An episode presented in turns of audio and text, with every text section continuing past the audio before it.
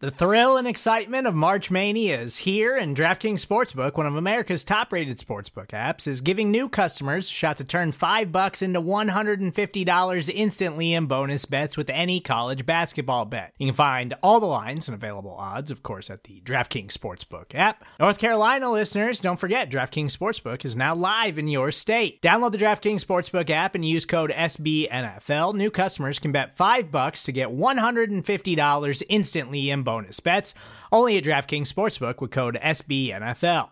The crown is yours. Gambling problem? Call 1 800 Gambler or in West Virginia, visit www.1800Gambler.net. In New York, call 8778 HOPE NY or text HOPE NY. In Connecticut, help is available for problem gambling. Call 888 789 7777 or visit ccpg.org. Please play responsibly on behalf of Boot Hill Casino and Resort 21 plus age varies by jurisdiction. Void in Ontario. Bonus bets expire 168 hours after issuance. See DKNG.com slash B ball for eligibility, deposit restrictions, terms, and responsible gaming resources. Ladies and gentlemen, can I please have your attention? I've just been handed an urgent and horrifying news story. And I need all of you to stop what you're doing and listen. Hello, Bleeding Green Nation, and welcome back to BGN Radio. This is episode number 61. I'm John Stolnis from BleedingGreenNation.com. You can follow me on Twitter at John Stolnis. Uh, we're in the dead zone uh, of the NFL offseason, but that doesn't mean there aren't still lots of things to talk about. We're going to get into some of our sneaky concerns for the Eagles 2019 season. Uh, an old friend wants to come back to the team, and uh, we have a very important social question to ask everyone uh, towards the end of the podcast. So we'll do all that here over the next little while, and joining me as he does every week is the man behind BleedingGreenNation.com. May he reign forever, Brandon Lee Gowton. You can follow him on Twitter at Brandon Gowton. BLG, welcome back, buddy. It's been a couple weeks. How's vacation? John, thanks for having me back here. Uh, it, it is good to be back. It is also uh, bad to be back in some ways that, you know, vacation's too short, man. I was Yeah. gone for two weeks and uh, it went by in the blink of an eye. I guess that means I was having fun. Trip to the Pacific Northwest was very fun. A lot of Eagles fans out there, John, believe it or not. I was in Victoria, you know, British Columbia, Mhm. Canada. I was in Seattle and I was in Portland and I met Eagles fans in every single city there. Um, you know, just sitting at a bar, someone comes up to me, they're like, "Hey, man, go Eagles!" Um, Wow. I'm on the Seattle light rail into downtown. Uh, I meet my friend Jason, who actually recognized me somehow. I don't know how. Like, are you- "Hey," yeah? Are you like- wearing Eagles gear so that people know, or do they just know you because you're like seven on. foot four and stuff like that? Yeah, I, think, I think it was a combination of the hat and the height. okay. Um, so got recognized there. Portland ran into someone from Bethlehem. Um, and someone from Yardley, Pennsylvania, sitting right behind me at the uh, Portland Timbers game. So Wow. uh, small world in that sense, and really cool. Really cool to see that you know there's Eagles fans out there. And I guess when they do see some another Eagles fan, they're like, "Oh man, this is awesome." yeah. Uh, so that's pretty cool. Yeah, I would imagine, especially in the Pacific Northwest, that's Seahawks country out there. So Oh, yeah. uh, if you're an Eagles fan living out in, in the Pacific Northwest, you just like an oasis. It's like, oh, home. I, I see home because you know I imagine that any any Philadelphian who picks up and moves someplace else is going to still be an Eagle fan, even if they're someplace else. So I gotta imagine there's lots of Philadelphia area residents who have picked up and moved to the Pacific Northwest at different points over the last uh, 15, 20 years, and so uh, Eagles fans travel and. Uh, apparently all the way to the Pacific Northwest. So that's cool, man. I'm glad you had a good time. We missed you here uh, at BGN Radio and uh, on the website, but um, we are ready to get back into it. So let's roll up our sleeves and dive in here on episode number 61. And, and the first thing I want to touch on, BLG, is it looks like uh, an old friend wants to come back home. Uh, we, we found out this week Connor Barwin wants to return to Philadelphia for the 2019 season. Let's catch up on, on what's going on with Connor and do you think this is a good fit? Yeah, it's kind of weird. Usually, you don't see. I feel like players so much being like, "Hey, I want to come back," as much as you might see a team's leak interest in a player. But this is Connor Barwin just talking to Heavy.com, telling them that he is quote trying to come back and play for the Eagles. He specifically mentioned that he had talked to Howie Roseman.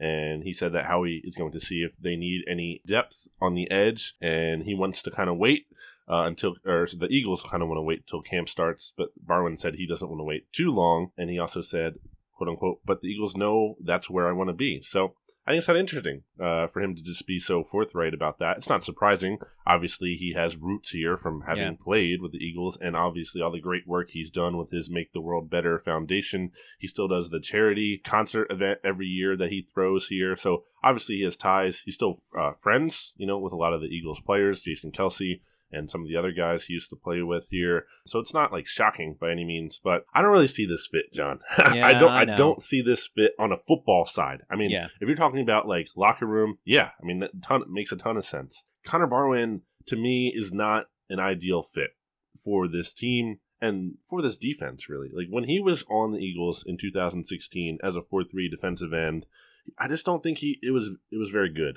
I, I don't think he's the kind of player who fits this because he's not a guy who is a super good pass rusher naturally. Like that's not his skill set. What makes Connor Barwin good or what used to make him better is that, you know, he's versatile. He can he can rush the passer a little bit. He can drop into coverage. He can do a lot of different things well. That's not really what you want from a 4-3 defensive end. And I, I Yeah. specifically remember watching the 2016 season and watching Connor Barwin on certain plays, and he would just get wiped out by the offensive tackle. Like, didn't stand a chance. Like, he would do a spin move that he does, and like I remember specifically watching Trent Williams. And now, in, in fairness, Trent Williams is a very good left tackle, but still, like, he didn't even have to do anything. Like, he just Yeah. like zero effort, and he just stonewalled Connor Barwin. And now Barwin is 33. Or he's going to be 33 in October, so he's only a couple years older.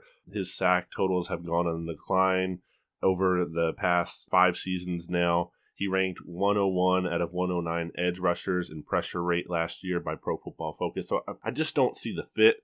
I mean, I get people, and John, we've talked about it, like adding some kind of veteran defensive end, maybe. Yeah, the need's there. yeah, but I just don't think he's the guy. So I would like it if they resigned him from like a sentimental perspective because I would love, you know, Connor Barwin back. Like I love to cheer for him.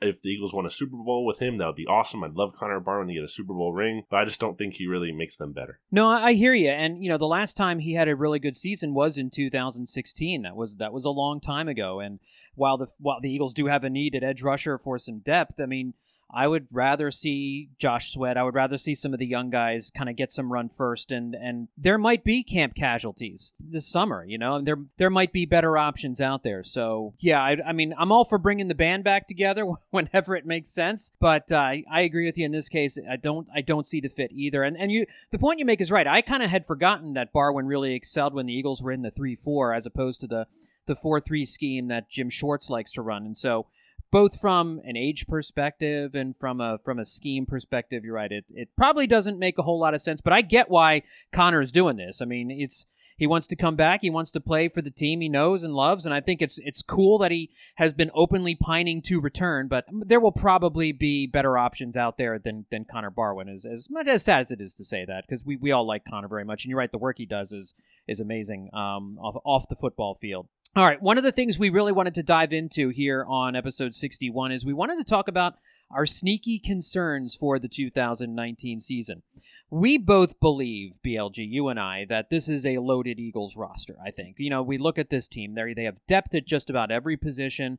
They've got star players at just about every position. The skill positions appear to be much improved uh, over last year. They, this might even be a better team than the 2017 team that won the Super Bowl.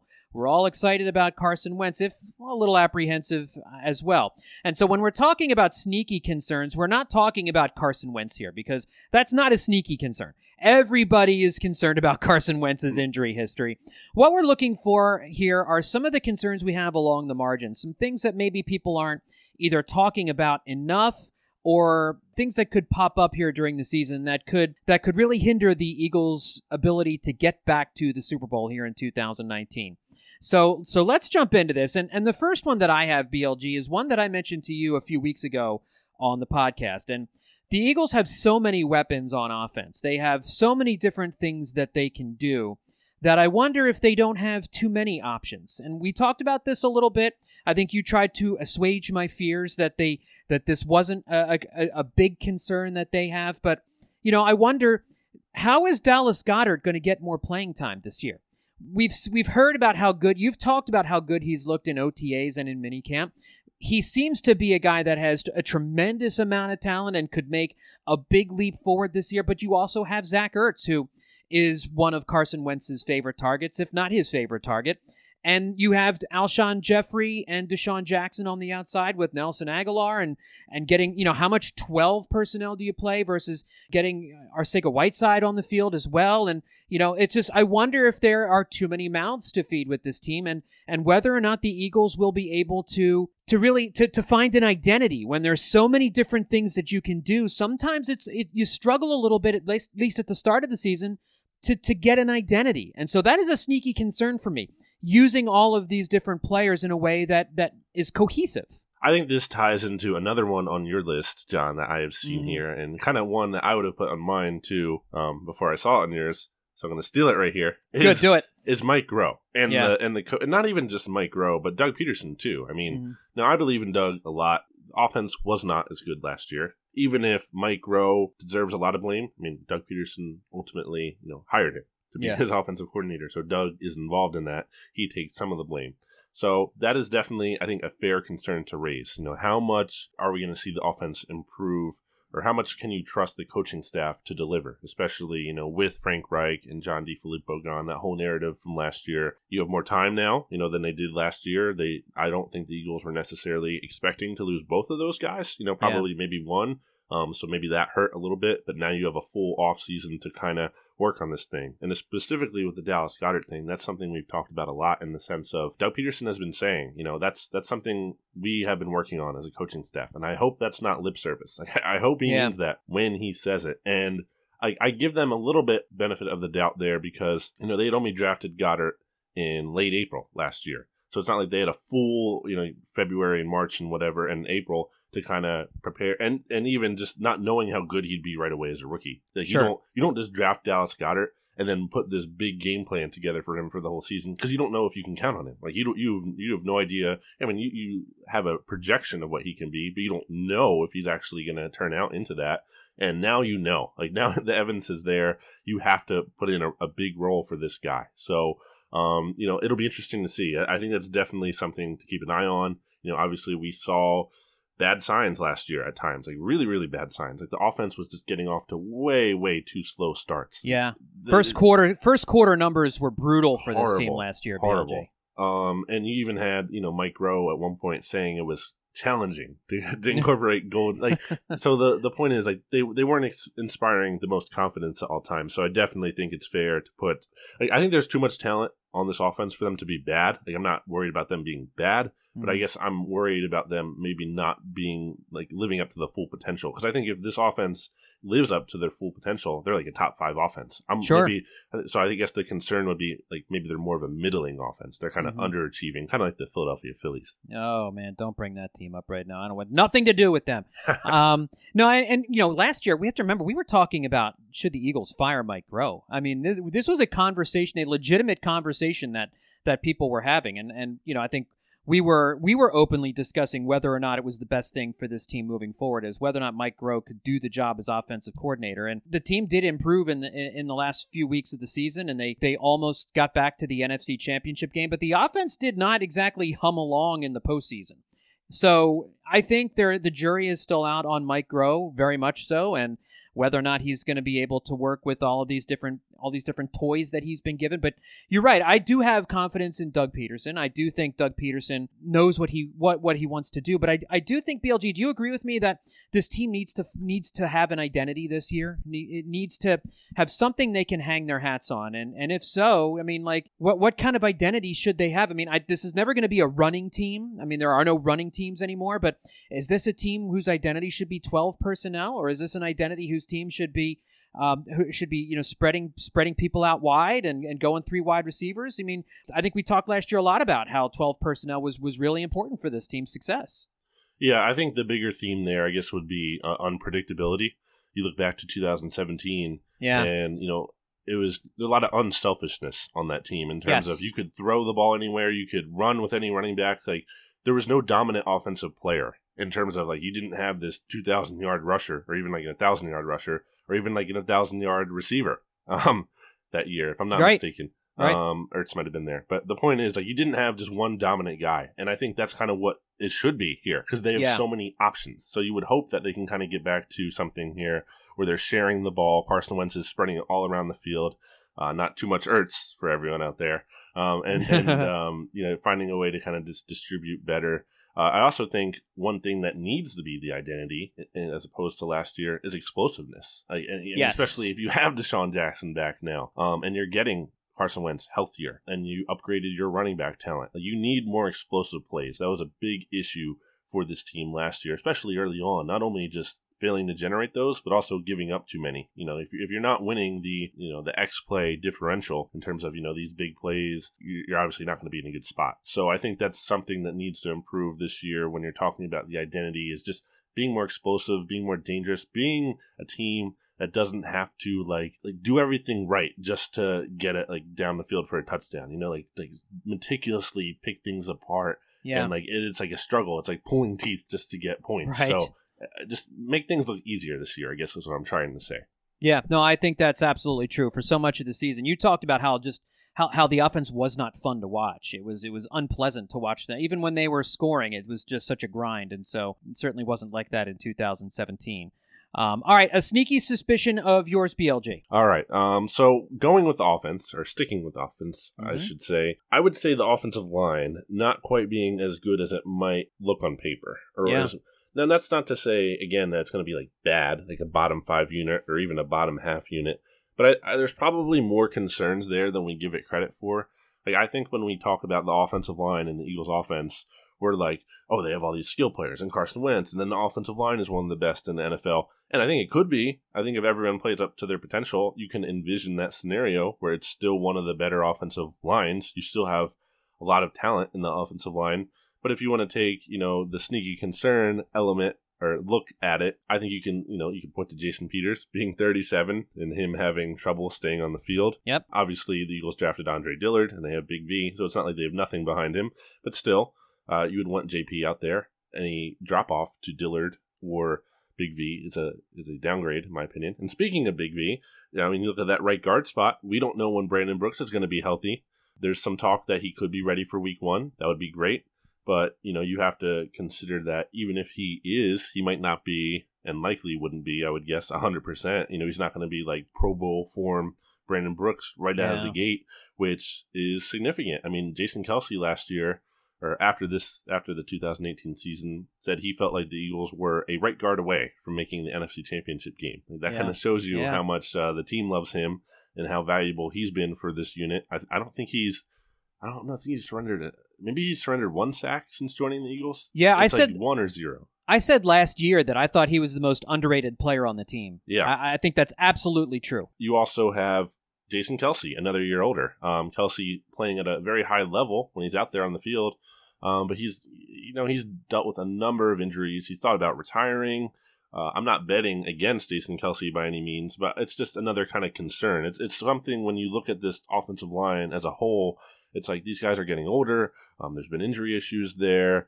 I think they're going to be a good offensive line. Once again, I'm just worried. Like, what if they're just not quite as good, or what if everything kind of just falls apart at the same time and you get unlucky like that? So that's kind of just something I have in the back of my mind as a concern.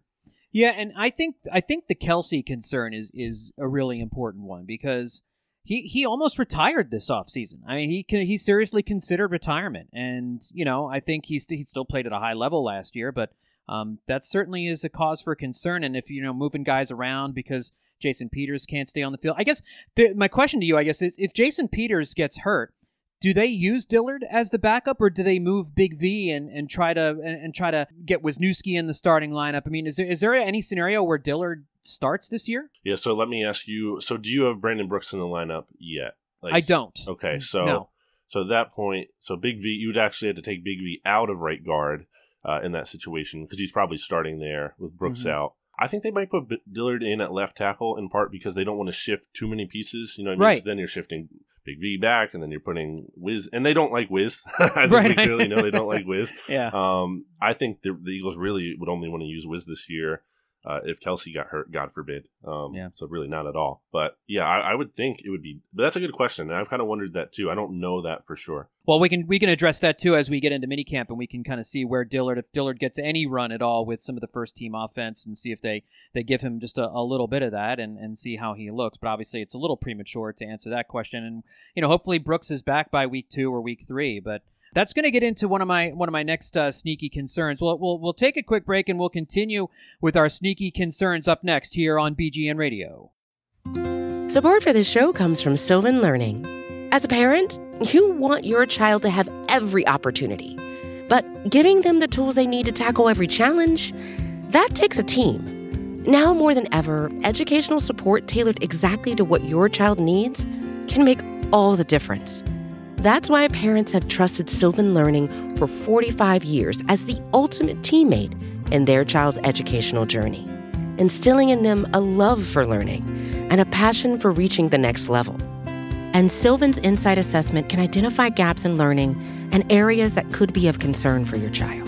It's a 360 degree view into your child's learning that you can't find anywhere else and helps ensure that your child didn't miss something in school that might put them at a disadvantage in the future. And right now, it's the best price of the year at $29. Go to sylvan29.com to learn more and get your child's assessment for only $29. That's S Y L V A N 29.com.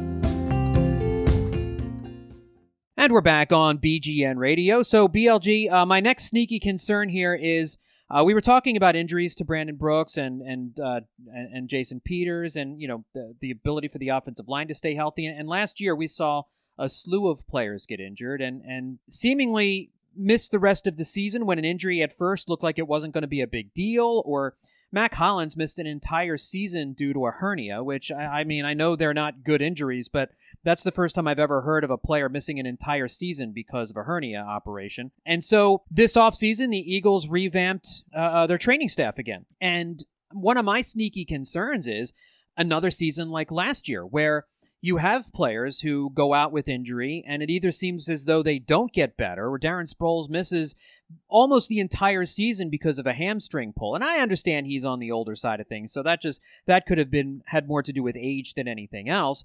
But we saw a lot of players who seemingly were not seriously hurt at first and then go on IR or, or you know they they miss more time than anyone thought. That the, the Carson Wentz back injury is still a mystery as to when it happened, how it happened, why why it took so long for the Eagles to do anything about it. And so that's my that's a sneaky concern I have for this season too. Is a new training staff? Are they going to institute new policies? Is it going to affect the Eagles? Were the most one of the most injured teams in football last year. Will that get better here in 2019? You'd almost have to think that luck would indicate they have to be a little bit more fortunate in terms of injuries, but the training staff factors in here a little bit in getting players back out on the field while at the same time not compromising their long-term health. We don't want a situation where the where the training staff is rushing players back onto the field before they're healthy, but somewhere in the middle is where I want this team to be and I'm not sure exactly how it all shook out last year. That's a sneaky concern I have for 2019. Yeah, that's fair. I mean, obviously the Eagles were second most injured team last year in terms of adjusted games lost as compiled by Football Outsiders. So you would think they would be healthier, you know, this year, just in terms of they're probably not going to be as unlucky as they were with injuries last year. But At the same time, you know, there are older players on this roster. You just mentioned it, uh, you know, last year with Darren Sproles as that being a factor, age. You have some older guys on the team, so it wouldn't be shocked if some of those guys, you know, are getting hurt such as Jason Peters once again. Yeah. Um, and uh, kind of the things I talked about with the offensive line there. Um, so that's definitely a fair concern to have. I, I think it's going to be hard for them to be as injured as they were last year. But again, I say that, and they, they already have some injuries now, like going into training camp. You yeah. Know, there, there were a number of guys who didn't participate in minicamp, like Ronald Darby, Rodney McLeod. Well, Miles Sanders for Miles one too. Sanders, yeah, I mean, Brandon yeah. Brooks. Um, you know, a ton of guys. I can't even think of them all. Mack Hollins wasn't full go. even Yeah.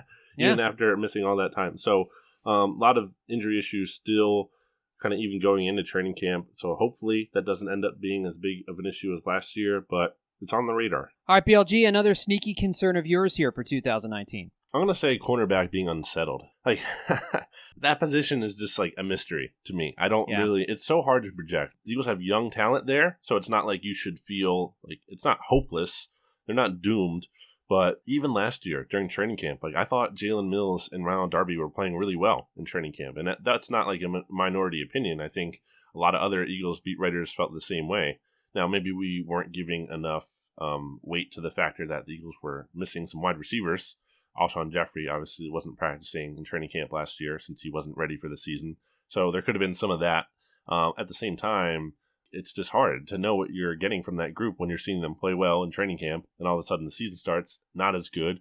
Um, and now going into 2019, you don't even know who's starting week one because Jalen Mills is hurt, and we don't Yeah. even know. Like we have no idea when he's going to be back. He, Yeah. I think I remember only seeing him once in like the whole spring in terms of being on the sideline. Like very unclear what's up with him. So in my mind, there's like some kind of chance he could begin the season on the PUP list, which would mean he would he's going to miss at least the first six games of the season. I don't know that for sure, but like I don't think it's off the table. Ronald Darby, I think, would be closer to returning to week one, considering he did some individual drills, not team drills, but some individual work in training camp. That's like a good sign for him. I would think he'd be starting, you know? Again, the Eagles gave him what, a one year, $8 million contract. I don't think that guy's going to be playing on the bench. You have Rasul Douglas here. You know, he filled in well last year at the end of the year. And even as a rookie, he proved, you know, he can do something. So he's going to be in the mix. You have Sidney Jones, who the teams, you know, they're not giving up on him after drafting him in the second Right. round a couple years ago. Um, he's in the mix. Avonte Maddox, I feel like is just too good He's to not too be on the field. Yeah. So it's just like it's a matter of kind of figuring all that out and like balancing the injuries and it's just kind of a weird position. I just don't know if everything's going to click the right way and they're going to figure out uh, you know who belongs where in the right time. Uh, they have options, which I don't think is a bad thing. It would be worse if you're just like stuck with a bunch of options you don't like. Um, but between the injuries and just like who belongs where, I just think it's kind of a weird position right now. Well, it's impossible to predict who the starters are going to be, as you mentioned. Are th- oh, all those guys you just mentioned? Do they all make the fifty-three man roster? I mean, do they do they all make the team, or do they have to leave one of those guys off? Because it seems to me that they might have to leave one of those guys off. I think all six, so including Cre'Von too. I Yeah, I we think forget about Cre'Von. I think I would put all six of them on the team. The only way they wouldn't be to me is if there was a trade. If someone gets traded. And and who knows? Maybe some of these guys start off the season injured, and you don't have all six ready to go for the start of the season. But that's obviously not something that you want to be thinking about at this point here, as we sit in the middle of July or at the early part of July. Um, all right, another uh, another sneaky concern for me is uh, the running back situation here, BLG, specifically Miles Sanders. We mentioned him just a minute ago, uh, one of the Eagles' two second round draft picks. Uh, at the start of the offseason here, every, a lot of people were talking about him as a potential rookie of the year candidate, that he might be uh, the, the Eagles rookie that is most impactful here in 2019. And I realize missing OTAs and missing mini camps is not the end of the world, uh, you know, but it is a good opportunity, especially for a rookie, to get in the game. To you know, he's going to learn the playbook intellectually, but to get out on the field and start going through the pass protection and the and the routes that you got to run and, and knowing what you know when to hit the hole and and you know how to how to how to make all that work that's important for rookies in mini camps and, and OTAs and the fact that he missed that worries me just a little bit he'll obviously have a chance to catch up by the time training camp starts but will the hamstring be fully healthy at that point I'm surprised he missed both OTAs and minicamp with the, what the team was saying was a, a minor hamstring and that they were just being cautious. But again, that's a lot of the same stuff we heard last year during the regular season with a lot of their players. You know, it's just they're monitoring it, they're playing it safe. Oh, now he's out for the season. You know, and that's that's my worry with Miles Sanders. I have no assurance that when the Eagles say something is minor, that it actually is minor. And so I worry that Miles Sanders is behind a little bit.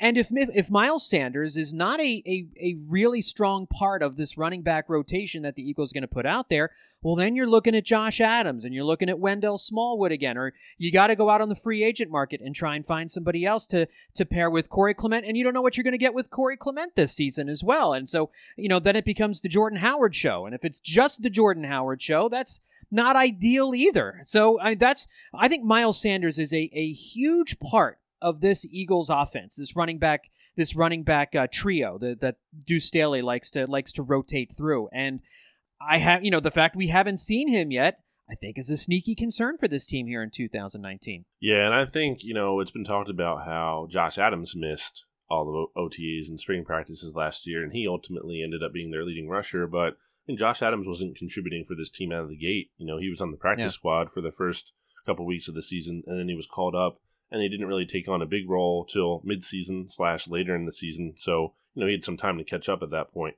You know, so if you're kind of trying to compare that to Miles Sanders, you know, I think maybe it could be the same way where he kind of comes on as the season goes along. And even if he did participate in minicamp, that's kind of what I would predict for him anyway.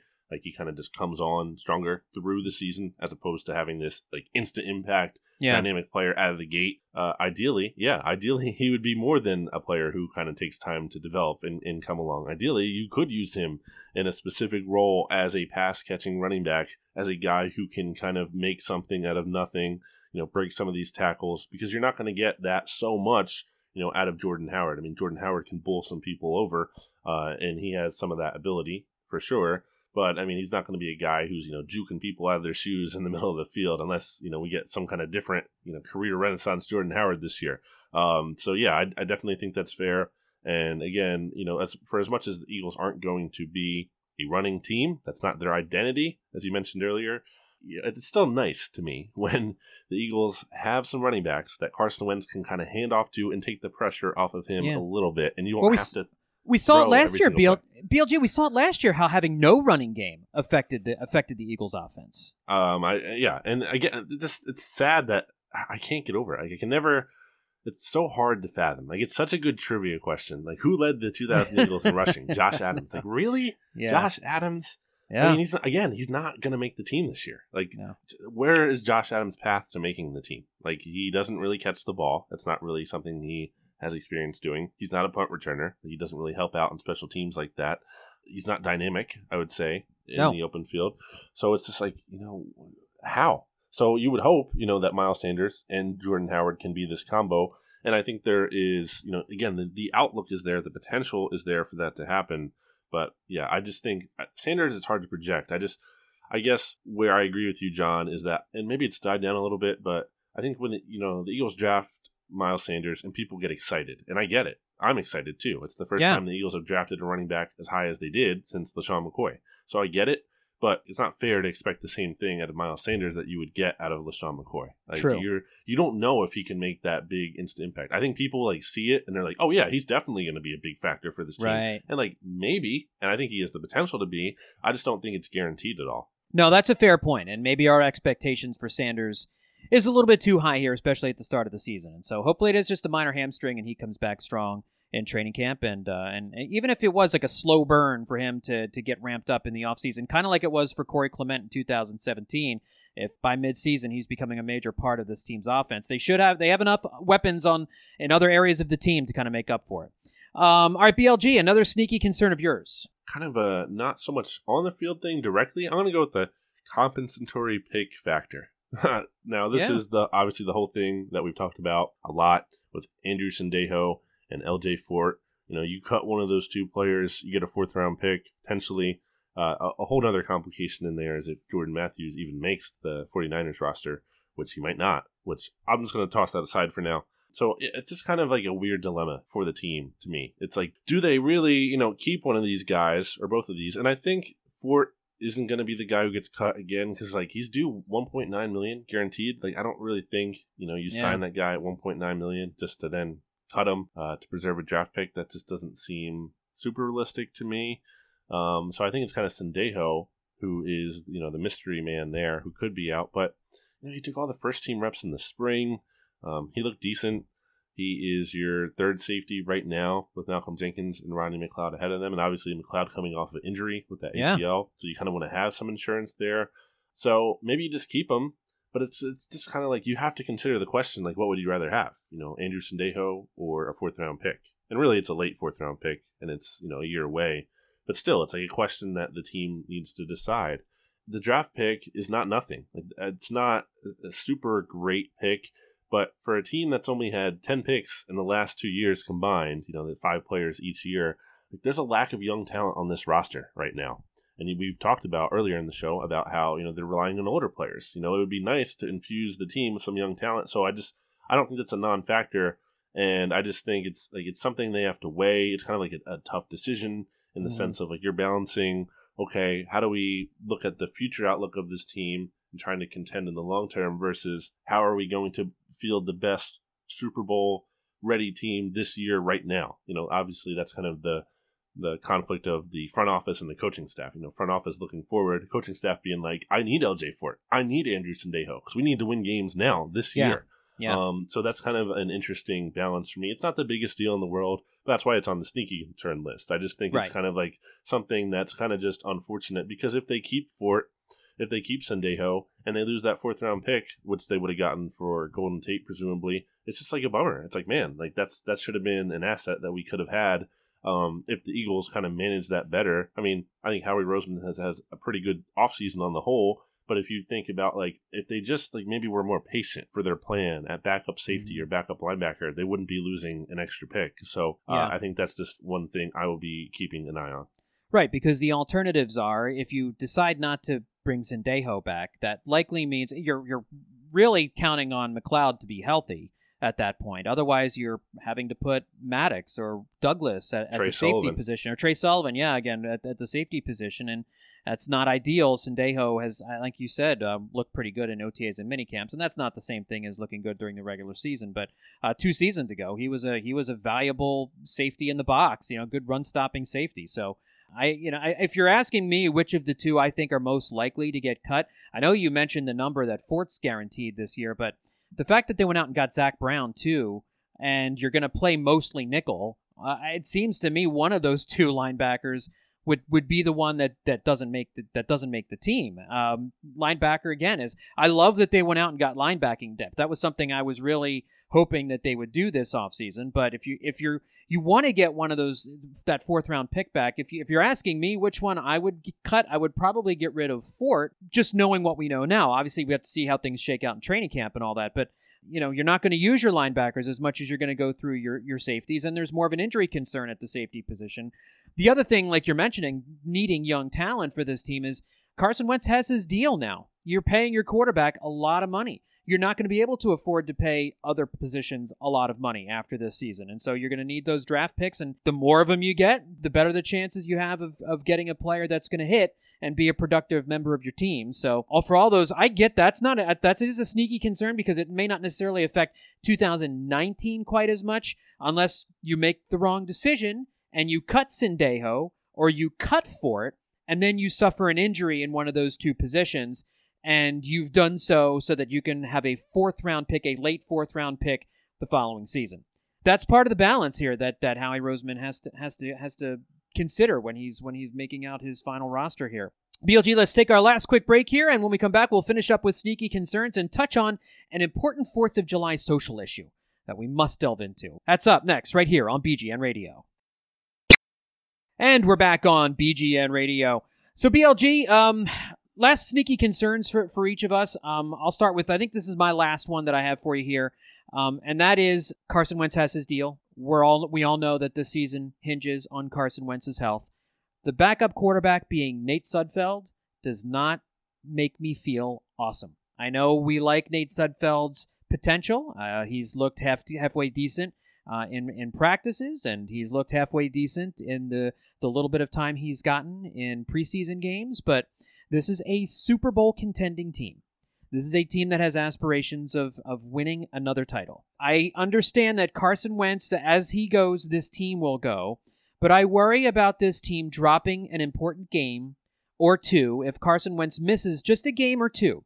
Not talking about a long five, six week injury stretch, but Nate Sudfeld being asked to play an important game in the middle of the season because Carson Wentz has a nagging injury. Like most quarterbacks do during the course of a season, they have to miss a game with an injury here and there. And I would feel better if there was a more experienced backup quarterback behind Carson Wentz. I mean, I don't want there to be a backup quarterback that's breathing down Carson neck's uh, Carson Wentz's neck for playing time, or that he has to look over his shoulder or anything like that. I like that the quarterback position is his now, but the long-term deal he just signed assures Carson Wentz that he's not going to be looking over his shoulder. So, if a if a good backup quarterback emerges at some point over the next few months, I would certainly investigate that if I was the Eagles because Nate Sudfeld as the backup quarterback just does not fill me with a lot of confidence. Tell me I'm wrong, please. Convince me that I'm mistaken. I think you want Nate Sudfeld playing, not at all, obviously. But if, if he has to play, I'm saying, I think what he can handle, and I've kind of mentioned this before, is that I kind of look at like what Chase Daniel had to do last year for the Bears. And obviously, that's not going to be a very exciting name for Eagles fans to hear memories of Chase Daniel and whatnot. Oh man. But Mitch Trubisky had to miss two games. The Bears went two or one and one in those two games.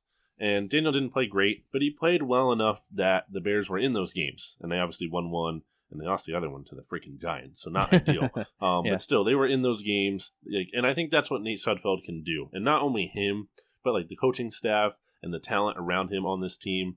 I think if he has to play two games, he can at least get you to one and one, which is important. Like I think that can keep your season alive. He's not gonna, you know, if Carson Wentz goes down, he's out for the season. Like Nate Sudfeld is not going to carry this team the way Nick Foles did.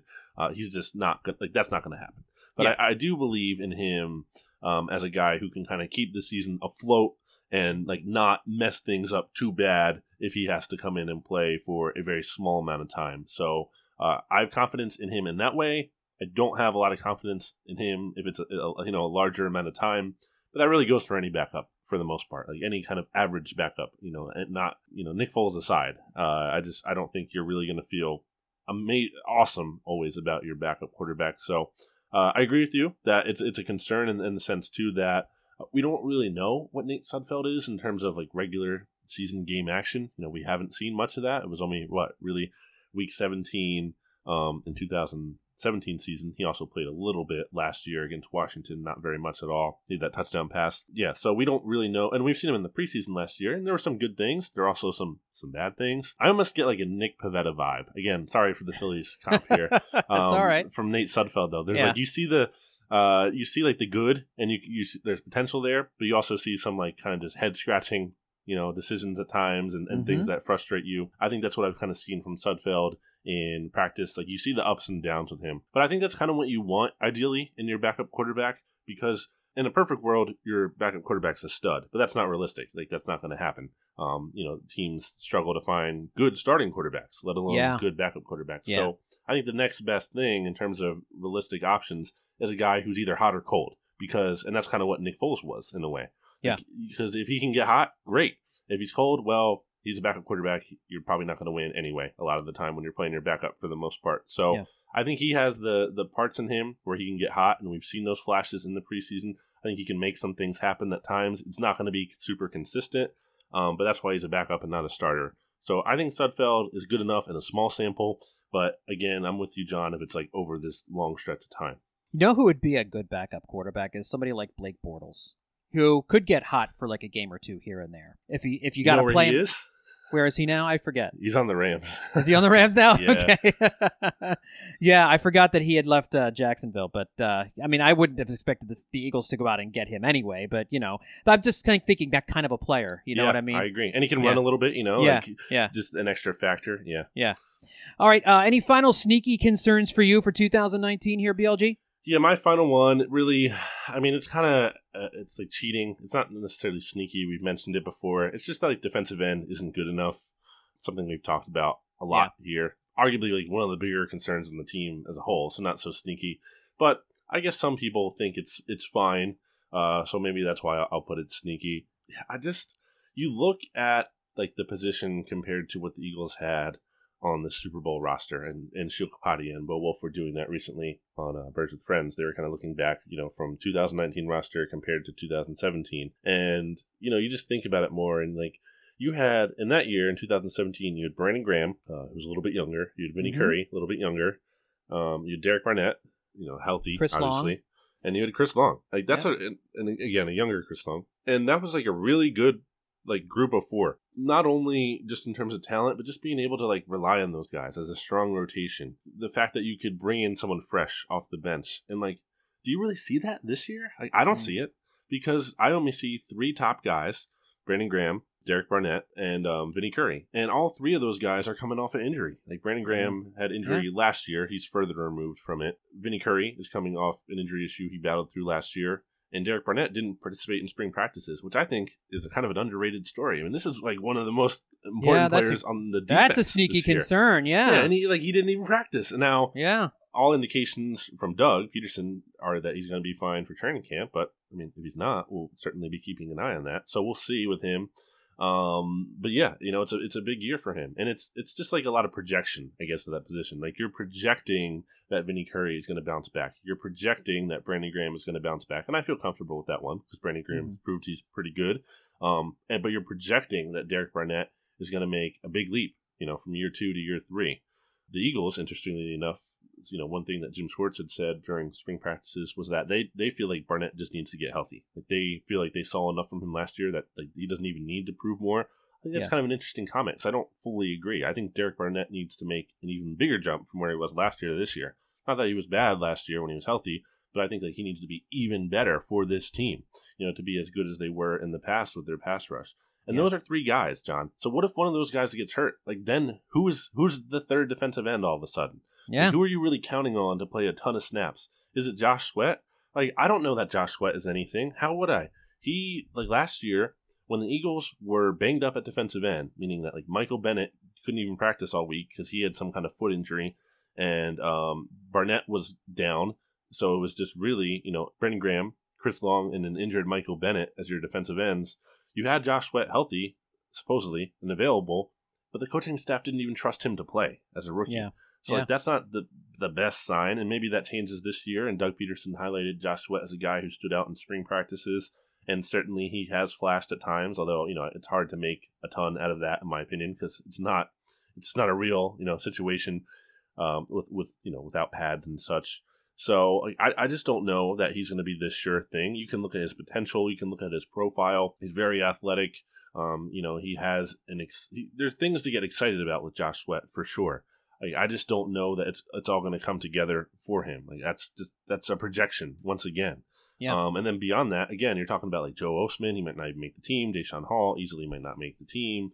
Um, Shareef Miller is a fourth round rookie. He was taken with the very last pick of the fourth round. Um, so a very late fourth round defensive end. Like I, when I look at his body type, like I just don't see him being like this instant difference maker. Like I think he might need some time to kind of develop in the league. So the point being with all of this long-winded answer is like there's just there's a lot of projection at defensive end as a, as opposed to like proven production that you can rely on. Yeah. And you know, losing a guy in Michael Bennett and Chris Long, who both ranked I think top six in quarterback hits last year, like that doesn't just get easy easily replaced. Like you can't just like be like, all right, we're just gonna easily throw Josh Sweat in there and it's the same thing. Like no, it's not the same thing.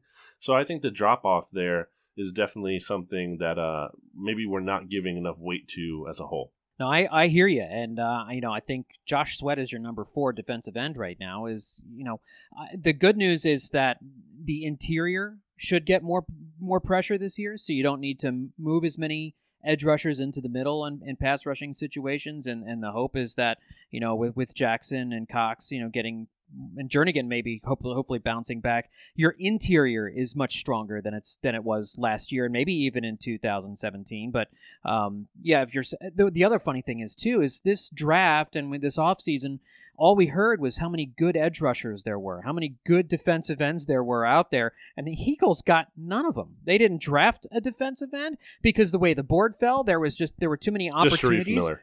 Yeah, right. I I guess that's true. Shareef Miller, yeah. But, I mean, you know, the expectation was that they would get a defensive end in the first or second round of the draft. That didn't happen because the way the board fell, there were some offensive players there that they just felt they couldn't not take at those particular spots. And at that point, they had already kind of made their bed for, in free agency with going out and get, getting deciding not to spend a lot of money on an edge rusher, and re-signing Brandon Graham was certainly an expenditure of some of their of some of their off-season capital. So yeah, I agree with you, man. For a team that focuses on getting getting pressure on the passer as the basis for its defense with this wide nine concept, it's it is it'll it, there, you are asking a lot of three guys coming off injury, and one of whom, Derek Barnett, has not given you a, a full season of top level production from from the edge. So yeah, it's a, it's definitely a sneaky concern, and uh, you know there is always the hope that somebody you know there, when when we have cut downs at the end of training camp, maybe somebody shakes loose. You can get some some depth that way, but you know that's using hope as a tactic, which is oftentimes not the best way to go ahead and fly a plane. So um, let's finish up here BLG with our important Fourth of July social question. Our pal Jimmy Kempski, who uh, just did a uh, uh, an appearance with uh, Michael Kist on a special uh, on a special uh, I think it was a BGN radio podcast that they called it, um, uh, where Jimmy was talking about his dumpster fire pieces, and they're always fantastic. So make sure that you check them out at the Philly Voice. He tweeted something on Fourth of July morning that I thought needed to be addressed when he said, "Fireworks are overrated." BLG. What do you take? What is this? Is this a fire take, or, or are you on board with with Jimmy's anti fireworks? Or maybe not anti fireworks, but fireworks are overrated take. I mean, it is a pretty hot. It's an, it's an explosive take. Like literally, It's an I mean, explosive take, a hot button issue. BLG, yeah. Um, if you had a dumpster of fireworks, I think that'd be pretty dangerous. Like you just had like you know an actual like dumpster fire of fireworks. Yeah. Um, so that's something Jimmy needs to Yeah. be careful with over there. Um, honestly, this is very boring, John, and I'm sorry this isn't very um art of the take friendly, but I just don't care. I have no opinion on. Fi- I just don't. I have no opinion on fireworks. Like they're, I think they're fine. Like, like if I'm at a baseball game and they're gonna have them afterwards, I'm probably gonna stay and watch them. That's cool. Like I like, like yeah, sure, why not? Um, am I gonna go out of my way and like wait somewhere for them? No, I, I don't really see the point in that. I don't really want to do that. So you're with um, Jimmy on this. You you are with Jimmy because that's basically what he's saying. Okay, yeah, I guess so. Yeah. I, I, but I don't like hate them. Like I don't like think we need to abolish fireworks. No, but just No. that they're overrated. Yeah. I, I'm definitely with like he explained this uh, take a little bit more in his um, uh, post on PhillyVoice.com. And one thing I really agree with is that like, what is this whole like fireworks on July 3rd or fireworks on July 5th? Yeah, Like, that's no. not- Like, yeah, s- no. Stop. What are you doing? Like, that's not. It's not fun. It's not cool. Like, I guess maybe like some people are having like a party. Maybe a day before or after because they couldn't get together on the holiday, but like too bad. Like you missed the chance. Like no, no fireworks on any other day except July 4th. Like you can't do it. It's just it's dumb, it's stupid, especially if it's uh, excessive too. Like it's like all night or whatever. Like if you want to do one, whatever. But like if you're just doing it all the time, like what are you doing? So yeah. uh, that really gets me too, especially like um uh on on days where it's like near it but not the exact thing. So like it's like New Year's like a day after New Year's Eve or like whatever it's or like just too early. I just I, I don't like that for sure. That just drives me nuts. I have some great memories of, of fireworks displays, specifically in my adult life. And one of them was uh, on a July Fourth weekend. I was work well, the first radio station I was working for when I when I first graduated college. Uh, we had this big mobile RV that acted as a as, as a mobile studio. It was really cool. And um, we went down to uh, the Ben Franklin Parkway, Parkway, and we did a bunch of uh, talk shows uh, from the Ben Franklin Parkway right before the big concert uh, in front of the Art Museum steps. And uh, at the end of it, we I, I got I was I climbed up on top of the RV and um and just and watched the fireworks display at the at the art museum, laying on top of the uh, of the RV, the mobile studio RV, and, and it was it was a pretty awesome show. And so that was that was cool. And uh, there was another incident. It was on a July 5th, so this kind of plays into the July 3rd or July 5th thing. Uh, it was a Pearl Jam concert in Camden, and uh, I was at a Pearl Jam concert, and unexpectedly they were going to have a fireworks display on some barge in the in the, the, the, the Delaware River just off to the side, and um, in the middle of Pearl Jam playing, they they set off this huge fireworks display, and I don't think Pearl Jam knew about it because as it started, they they were like, "What is what is that? What's going on?" And this is before you know this is before like you know the the Las Vegas mass shooting incident, so there wasn't any worry about that. It was like they just heard a lot of a lot of fireworks noises and stuff, and finally everybody realized what was going on, and so they they played uh, "Keep on Rockin' in the Free World" for about ten minutes to go along with the fireworks display. So those were a couple of cool fireworks moments. But that being said, we I have three young young boys. We we've only tried to get out and see the fireworks like one time. And when you've got a three year old, my youngest is three. You know, having him stay up and go out and and do all that kind of stuff, it's it's it's really more. You know, it's it's not something that we've done. I wouldn't say we wouldn't do it, but it's just not something we've gone out and done. So I agree. I, I think fireworks are a little overrated, even though I've had some some great experiences with past fireworks displays because I don't feel the need to get up and go travel someplace to go watch a fireworks display. And so, you know, I don't think I don't think Kempski's take is is uh, out of line either. I, I guess we're both on board. I I thought maybe one of us would have a little more pushback on that, but So is Good- it thirsty? Is it a thirsty take? it's a third. It, I don't know because no, I think especially if you tweet that out on on the Fourth of July, there's going to be a fireworks. There's a fireworks crowd out there. There are people Mhm. who you know they tweet videos of the fireworks displays they're they're looking at, which needs to stop. People just need to stop doing that. I mean, no nobody. The, whole point of fireworks is seeing them live. Watching them, we've watched them on TV occasionally, and they're okay. You know, it's something to watch on the Fourth of July when you're all when when you're all tucked in on the couch together as a family and you haven't gone out to watch the fireworks. The kids enjoy it, but as an adult, you know, fireworks on TV, fireworks on videos on Twitter and Facebook, eh, you know, no, no, don't do that. Just just don't do that. So I don't think it was thirsty. I think it's a good take if we could put on our art of the art of the take podcast hat on at the moment because I think there'd be a lot of people who would disagree with them. So, All right. um, any any final thoughts, BLG, before we wrap up episode sixty one? I'm looking at the calendar here. Uh, we're recording this on Friday, July 5th. as of the 4th, yesterday would have been one, two, three weeks until the first real training camp practice. So still got, you know, some time to, to work through here in terms of the dead zone and whatnot. It'll be slow for a little bit more, but obviously we still have coverage on bleedinggreennation.com and here on Bleeding Green Nation's podcast feed, BGN Radio. So still a lot of content coming your way. Definitely don't tune out. Um, stay tuned here. as always, please leave ratings, reviews, subscribe so you don't miss any episodes. And I think that's just about it. Yeah, folks, I got a lot of stuff. We got a lot of stuff on the docket to talk about here over these next few weeks. We we we will keep the football rolling all the way into training camp. So so make sure you keep on coming back to bleedinggreennation.com and check out the cool features we've got there and BGN Radio and the Kist Solak show cuz we got plenty to talk about even though we're in the dead zone. So uh, d- keep on downloading and listening. We'll, we'll we will we'll keep you up to date on everything going on with the Eagles and around the NFL. And folks, that will do it for episode number 61 of BGN Radio. Again, follow Follow BLG on Twitter at Brandon Gowton. You can follow me on Twitter at John Stolnis. Thanks everybody for tuning in. We'll talk to y'all next time right here on BGN Radio. That doesn't make sense.